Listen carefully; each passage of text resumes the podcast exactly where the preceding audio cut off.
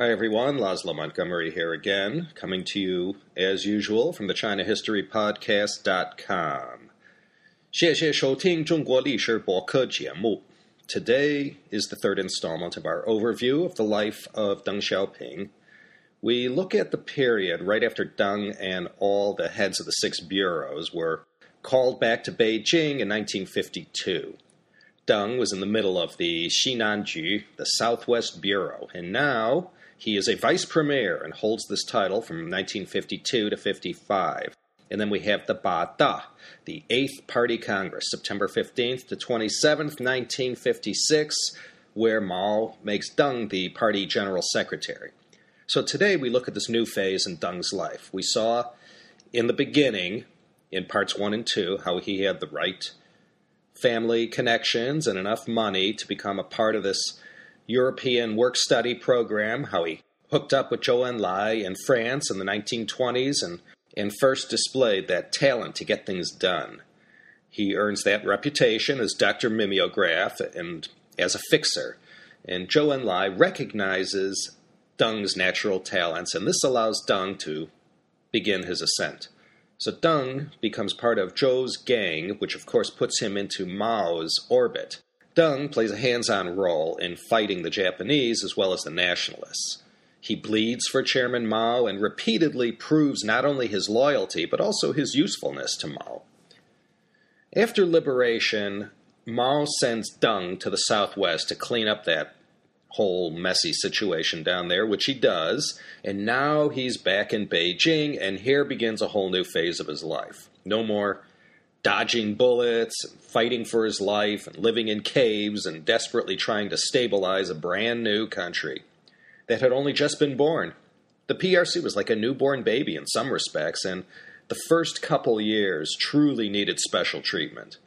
I mean, talk about intensive care. But Deng did his part, as did many others, and now they had come this far. Deng is in the middle of the power center. He's in Beijing at the very center of all the top level decision making, with regular access to Mao and in Mao's good graces. We're talking like 52 to 56. Man, what a time that was. Now, I wasn't born yet, but those were some major Cold War years. But in China, the fun is already starting, and the party is already taking the knife and starting to trim off all the fat in the CCP. You have the Three Antis campaign, which targeted Mao's three pet peeves of corruption, waste, and bureaucracy. That one commenced toward the latter half of 1951, and then this was followed by the Five Antis campaign, which followed in January 1952, where the bourgeoisie, which in China was anyone in the middle class or who owned anything or had once owned property, in this campaign, they found themselves on the wrong side of the party line.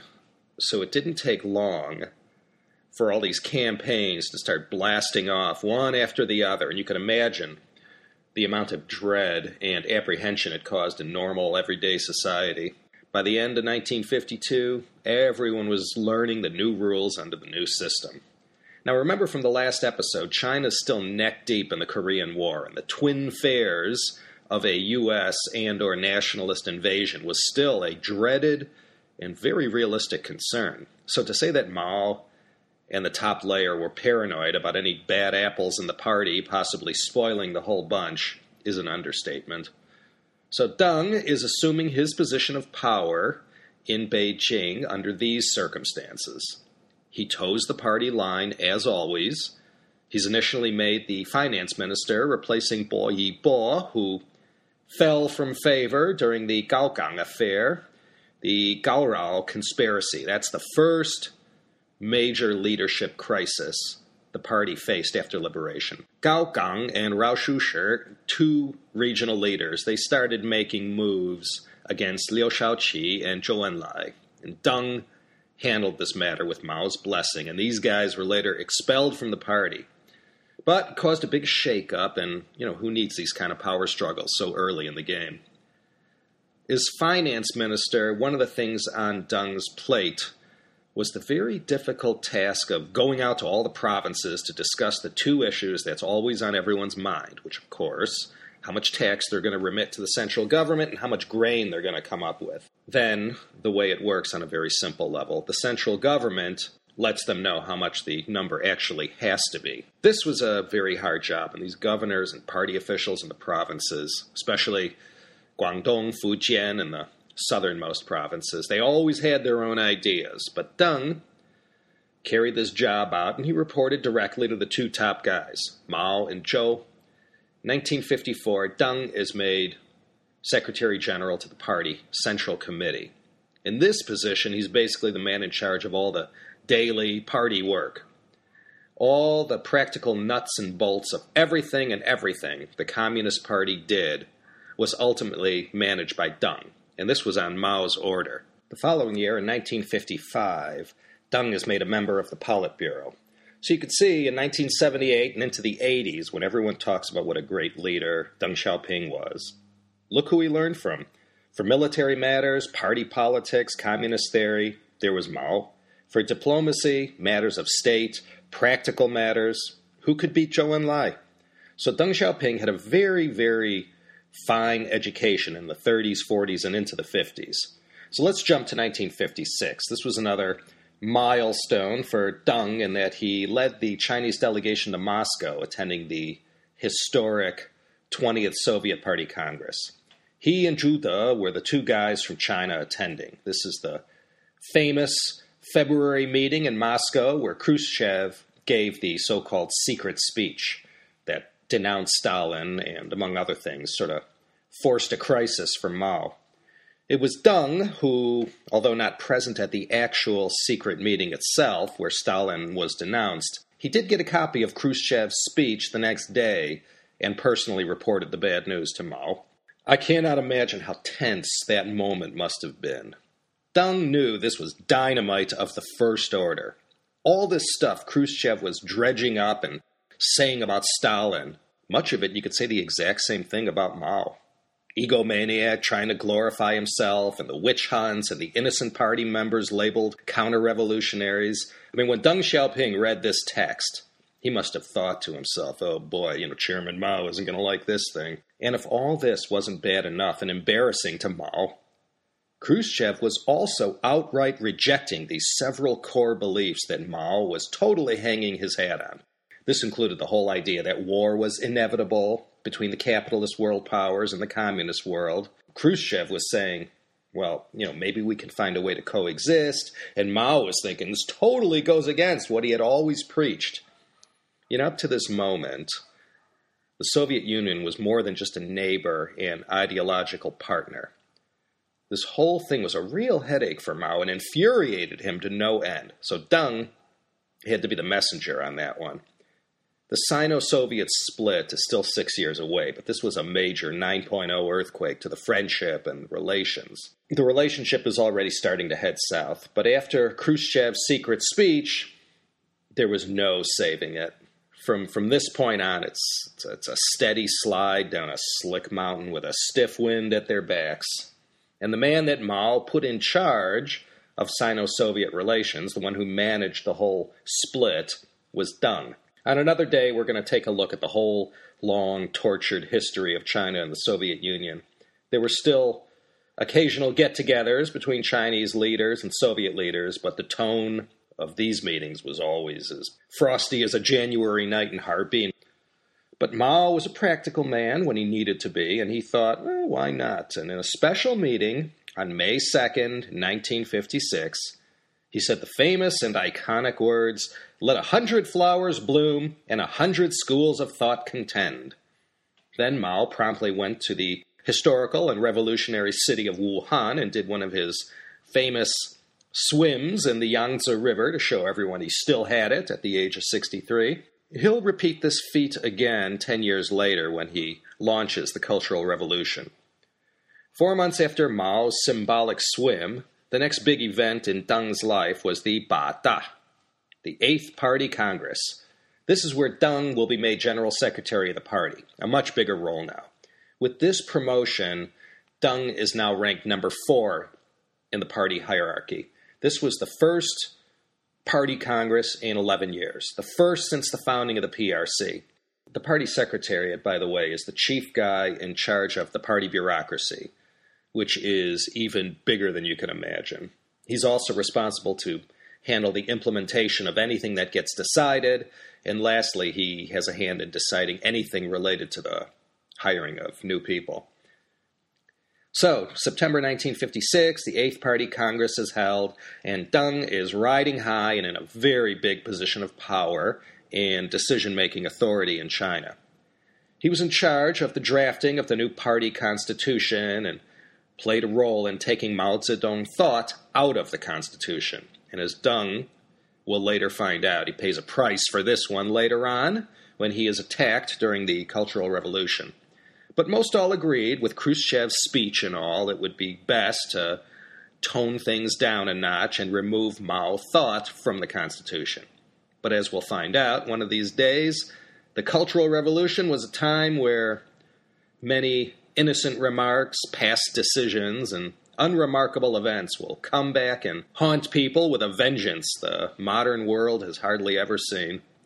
April 1957, the Hundred Flowers movement takes off, and Deng went along with Mao on this against his best interests. Intellectuals and former capitalists who had kept their mouths shut all this time were cajoled, chided, and pushed to speak up and say whatever they wanted to say about the CCP. Then, in theory, there would be this constructive criticism that could be studied and the party could become stronger. This was the basic rationale behind the Hundred Flowers movement. Well, April, May, and into June, the party just got savaged. Intellectuals spoke up for the first time, and man, did they ever let the CCP have it. Well, the criticism got to be so bad from the Hundred Flowers campaign that Mao said this whole bad idea had to stop. And so Deng Xiaoping is called in to head what became known as the anti rightist campaign, the Fan You Pai Yun Dong. A few hundred thousand souls got caught up in this dragnet that tried to weed out the less politically reliable and enthusiastic party members. This movement went after rightists, which was a code word for anyone against the party. And if you were an intellectual or someone considered part of the capitalist class, you most likely got caught up in this whole mess too. And Deng Xiaoping was the man in charge of this roundup. You know, that's why, depending on where you stand in the political spectrum, not everyone puts Deng Xiaoping on a pedestal. Although he's known today as this great reformer who brought this huge change to China, at the heart, he was and remained a hardcore, dedicated Communist Party leader who looked out for the interests of the party and didn't waver when the going got rough. So we see this here in the anti rightist movement that followed the Hundred Flowers campaign, and we'll see it again in 1989 when the Tiananmen incident goes down on June 4th. When he took orders from Mao, he carried them out, no matter how unpopular he thought they would be, or how history might judge his actions or association with certain events. Then, after Mao passed and Deng became the top power in China, he wasn't afraid to make the difficult choices. I mean, making difficult and unpopular decisions is something politicians try and stay away from. Real leaders don't fear these kinds of things. Anyway, back to the story. Deng is in daily charge of the levers of the party, which essentially controls the government. He does a masterful job and is hands on involved in almost every single aspect of party decisions. And he was already, at this early pre Great Leap Forward stage, espousing a belief that political and social problems in China could be ameliorated by economic solutions. But Deng's sober management of the party and the state wasn't meant to be. Just when things were starting to look hopeful, the Korean War is over, good and capable founding fathers like Deng, Liu, Zhou, and so many others by this time had China somewhat stabilized and in a good place from which to start growing economically and diplomatically. But it all wasn't meant to be at the third plenum of the Eighth Central Committee, the whole Great Leap Forward thing gets put on the stove and everyone is sort of railroaded into supporting it, Deng included. In fact, as head of the CCP Secretariat, Deng Xiaoping had a major hand in managing the Great Leap Forward. Now, if you go to the early episode, uh, China History Podcast number four, there's a 24 minute overview giving the details of the Great Leap Forward. So I won't go into the gory details here in this segment. But as far as Deng Xiaoping is concerned, he went on the same inspection tours as all the other leaders in the winter of 1958 59. Deng saw the same wretched misery as Peng Dehuai and everyone else. So, although word had spread prior to these inspection tours that this whole Great Leap Forward thing wasn't going too well, it was by early 1959 that the alarm bells started being rung everywhere. So now, on top of everything else, Deng, in his position of power, had to add this to the list how to get as many people fed as possible with whatever meager food supplies there were. And on the political front, Deng had to walk that knife edge of being supportive to the party line as laid down by Mao, and at the same time not letting the country go down in flames by a self inflicted wound. So, 1960, the Great Leap Forward ends, and not soon enough. Mao, as he said he would, retires to the so called second line of politics, meaning he was stepping down and would henceforth only play a behind the scenes supporting and advisory role. Okay, 1960, Mao is seemingly out of the way, and now Deng Xiaoping and the other leaders have to clean up this unmitigated disaster you know, we look at China today, and there's plenty of news talking about all the political and social problems China has today, and how are they ever going to get through all these things? Well, tough times are nothing new to China's leadership, and when you think about past upheavals where it was felt China might never bounce back, time and again, just when the going gets rough, China makes a comeback, and such was the case in 1960. That was a rough year. And so now we enter into this period of reconstruction. And during this period, China is shut down tighter than a drum. Nobody was let in and nobody was let out unless they, you know, of course, faced extreme scrutiny. The Sino Soviet split is about to happen, and of course, relations with the US are non existent. Deng and Liu were essentially the two main guys in charge of party affairs. Zhou Enlai took care of you know, matters of state. Deng and Liu started laying down the seeds of their own demise. You see, later on, when the Cultural Revolution happened, one of the main beefs the Red Guards had was that Deng and Liu had sort of pushed Mao in the back seat and never gave him any face or sought his wisdom and just plain old didn't give him his due.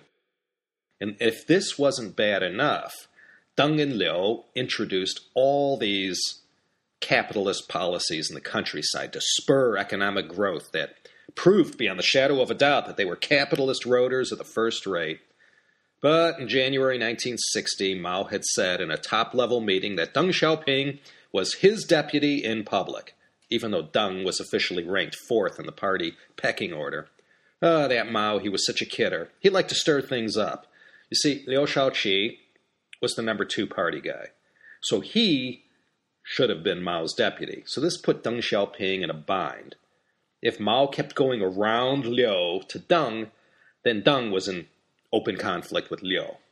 But if he didn't continue on with his total loyalty to Mao, who knows what could happen? Probably nothing good. So Deng took a step back and just tried to disassociate himself from the day to day affairs and to just not get sucked into Mao's game by the very fact that he wasn't involved. He hung out a lot with Hu Yaobang and Wan Li, playing bridge and watching soccer, and man, did he ever catch hell about this later on during the Cultural Revolution. So Deng, Zhou, and Liu, and others all worked to repair the damage from the Great Leap Forward, and it's no secret they experimented with all kinds of policies that were capitalist and offered economic incentives to spur production and efficiency. They carried out all kinds of experiments. Some worked, some didn't. And it was these five years between the end of the Great Leap Forward and the start of the Cultural Revolution in 1966 that a lot of the policies and ideas that were experimented with would later be implemented again in the 1980s. In fact, during these years, Deng's gang, who would lead the whole reform movement in the 80s, all got their training during this period. One of the closest supporters of Deng, who worked with him tirelessly during this period in the early 60s, was Beijing Mayor Peng Zhen. We'll see later on when the first axe falls during the Cultural Revolution. It's Mayor Peng who feels it. But we're not there yet. We're still in the early 60s, and Deng Xiaoping is still doing his best, along with other pragmatists, technocrats, and party faithful, to mop up from the Great Leap Forward. No one could agree on what to do. In January 62, it was learned that the economy was much worse and the future prospects not looking too good either. And under these circumstances, in this painful year of 1962, in response to something Lin Biao had mentioned about, you know, communist theory or something Mao once said, Deng uttered the famous words, a saying from his native Sichuan that became his trademark. Quote, It doesn't matter if a cat is black or white, so long as it catches mice. 不管黑猫白猫，能抓着老鼠的就是好猫。and may I say, boy, did this come back to haunt him again during the Cultural Revolution. Even back in 1962, Deng had second thoughts about including this line into the official text of his speech. Well, by this time, Mao had already made it known he was no dead ancestor, and he must have felt he had stayed on the sidelines long enough because he pushed through what became known as the Socialist Education Movement. I don't know, maybe you could call this a harbinger of things to come. Mao was trying to use his still hefty influence to push back against all these things Deng and others had started experimenting with. The socialist education movement, 社会主义教育运动, was meant to increase everyone's revolutionary spirit. Intellectuals were sent down to the countryside to learn from the peasants, and there were a lot of meetings. I mean, it wasn't only aimed at the people, but the party as well. This was one of those painful exercises that the PRC was getting used to. Those in the government and the Lao Bai Xing as well. Meetings, slogans, new colorful propaganda posters, self criticisms, being careful what you say in public and to others. Everybody's sort of going on trying to live their life and at the same time show the proper amount of dedication and enthusiasm that was required in the new China society. Of course, there were people who embraced these campaigns, but I guess it depended on where you were in Chinese society at the time that influenced how you looked at these things. These yundong, or campaigns, as an American, are really strange to me because, as far as I know, although we have movements, we don't have this tradition like in China with government sponsored national campaigns. These always fascinated me. Well, Deng and Liu, they didn't embrace this socialist education movement with enough gusto for Mao, and by 1965, Mao is already making noises about certain people who are in a position of authority who are taking the capitalist road. Hmm, I wonder who that can be. From the end of the Great Leap Forward to the Cultural Revolution, Deng had his hands full trying to get the country working again, deal with the famine, reconcile the Great Leap, continue to build and improve the party, and now he has to deal with an angry Mao Zedong who's trying to get back into the game after voluntarily taking himself out of the game after his disastrous idea, the Great Leap Forward. But in between these two disasters, Mao was finding it hard to get the party establishment to get enthused about his socialist education movement and all these other campaigns he wanted to launch. He was busy trying to stay relevant, and we see Deng Xiaoping and Liu Shaoqi busy trying to attend to more pressing and practical matters. And although Deng continues to pay lip service to all these campaigns and whatnot, he didn't show Mao enough face so Mao began to turn to three people who were more than happy to make him happy. And these were none other than Lin Biao and someone who could have taught a thing or two to the cruel Han Dynasty Empress Liu, And this is Mao's fourth wife, Jiang Qing. Mao had an early arranged marriage to a girl from Hunan, and then he's married to his teacher's daughter, Yang Kai Hui, who was the mother to all of Mao's children. Mao's third wife was He Zizhen, who we met during the Jinggangshan days during the Jiangxi Soviet.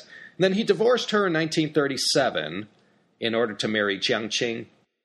And the third person, we mentioned Lin Biao Jiangqing, the third person who Mao knew he could turn to for anything and who was more than happy to tell Mao all the time how great he was, was the topic of our CHP number 11 podcast, Kang Sheng. And it was Kang who was the behind the scenes facilitator of Mao's divorce from He Zizhen in order to clear the decks for Jiang Qing to come on board. So go listen to that one if you haven't already.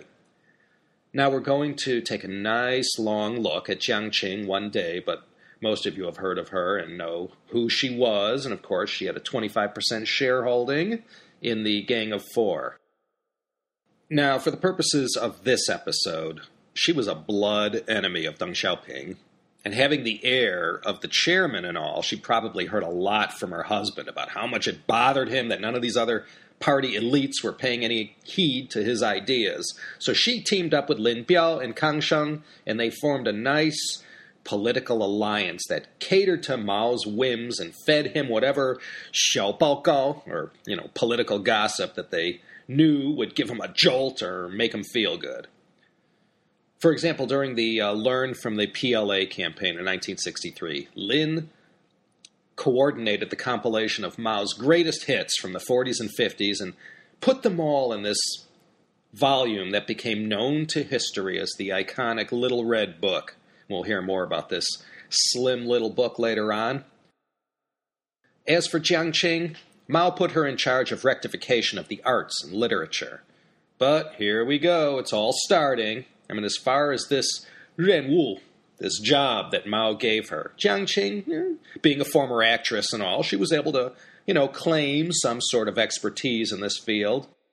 And he always said to, you know, the other leaders, you know, back in the Yan'an days, eh, don't worry, don't worry, you know, Jiang Qing, she's never going to get involved in politics, you know, or, you know, as the agreement went, you know, she won't get involved in any politics for at least 30 years.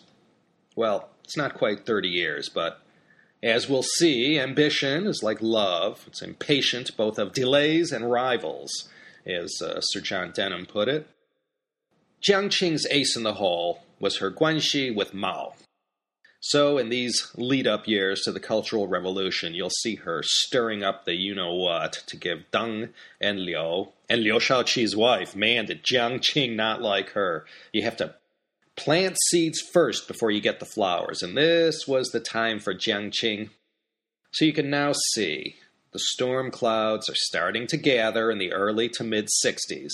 And let me tell you, Deng Xiaoping was no fan of Jiang Qing no fan of her personally, and no fan of all these revolutionary operas and performances that she acted in the role of the uh, impresario he was always trying to get out of going to these performances. And famously, when he once went to one where you know it would have been too politically awkward not to go, he nodded off to sleep. I mean, open enmity between these two. Something about Jiang Qing and everything she was and everything she stood for was never going to see eye to eye with a guy who was famous for saying, sure, sure, chill, sure, you know, seek truth from facts. Deng on several occasions dissed Jiang Qing and made it be known he didn't take her seriously, and of course, this infuriated her, and we'll see later on how she exacts her revenge on Deng and his whole family. So we're sort of brushing up against the whole Cultural Revolution here, so I think we're going to stop for now. Next time, we'll pick up in 1966. Not a good year for Deng Xiaoping, and an even worse year for Liu Shaoqi and a lot of sacred cows in the first generation of leadership of the CCP. We'll look at the Wenhua Ming from the perspective of how it affected Deng.